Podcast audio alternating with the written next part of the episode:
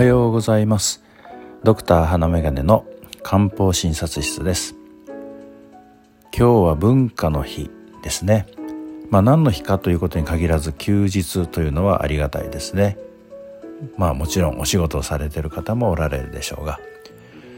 気分転換に行楽に出かけるのも良いですがゆっくり心身を休めるのも良いですね。年齢とともにあまり無理がきかないあるいはどの程度まで無理がきくかということが分かってきます。休息が必要だなと思える時に休む時間があるというのはありがたいですね。若いうちは無理がきくので頑張り抜いてしまうというところもありますね。気づかないうちに回復が困難になるほど疲れ切ってしまうということがありますから気をつけないといけないですね。文化ということで言えばこのポッドキャストでお送りしている漢方にも文化という側面があると思います。源流になる考え方に陰陽五行説という思想体系があるのですね。陰陽というのは陰と陽昔の中国で生まれた考え方の一つでこの世のあらゆる事象を陰と陽の2つに大きく分けて考えるといったものです。陰というのは暗い静か内側冷たいというようなものを表し陽というのは明るい動きがあり動的である硬い外側温かいといったような性質を表します。陰と陽は対立する概念という面もありますが互いに補い合うという面もありまたその境界も境界線はどこに行くかによってなかなか曖昧なものとなります。がイメージはできますよね。漢方ではこれを人に当てはめて考えこの人が陰陽どちらかなどちらなのかということを判断するわけです。また一人の人でもこれまでよりも陰陽どちらに傾いているかという判断も出てきます。もちろんこれらは絶対的な判断というよりも相対的な判断ということになりますが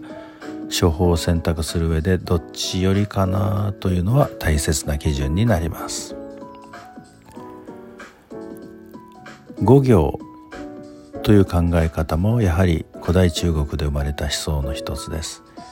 自然界のあらゆるものを木下土根水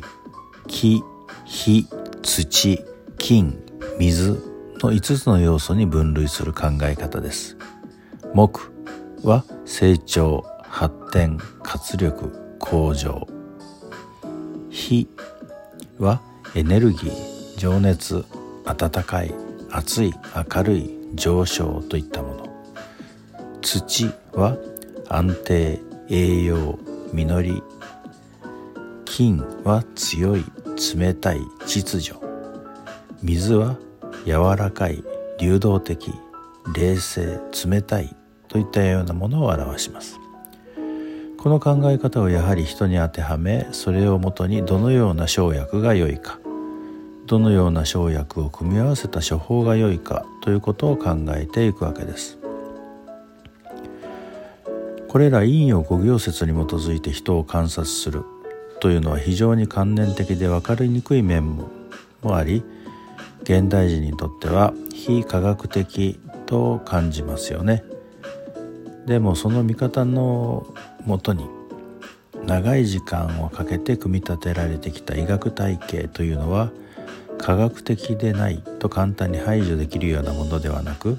実際に体調を整えるためにとても役立つ考え方であり医学体系だと私は思います。まあ、そうは言っても日本人というのは全体的に観念的というよりも実際的である面が強いみたいで一旦受け入れたこれらの考え方に基づいた医学も実際的なものに変えてきました。その流れのもとに現代の日本の伝統医学としての漢方があるわけです。このような人にこのような症状があればこういった症で症というのは証という字を書きますがこういった章でありこの処方が良いというふうに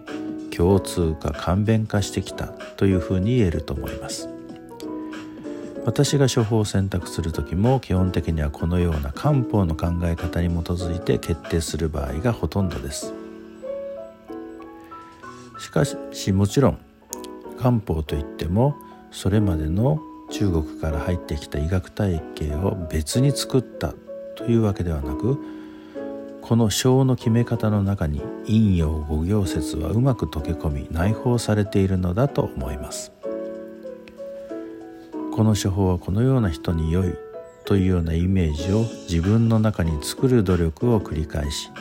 それを適用していくといったことですね。もちろんその考え方だけでどうも今一つよくわからないといった場合には陰陽五行の考え方を利用することもあるのですがこの概念を理解するには本格的に学び直す必要が出てきますから私にはちょっとできません。これまでもお話しさせていただきましたが私にとって診療は現代医学が基本であり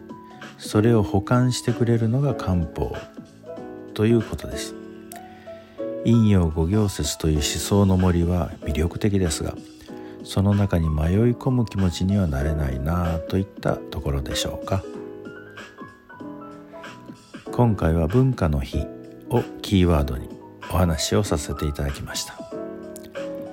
今日があなたにとって穏やかで豊かな一日となりますようにではまた。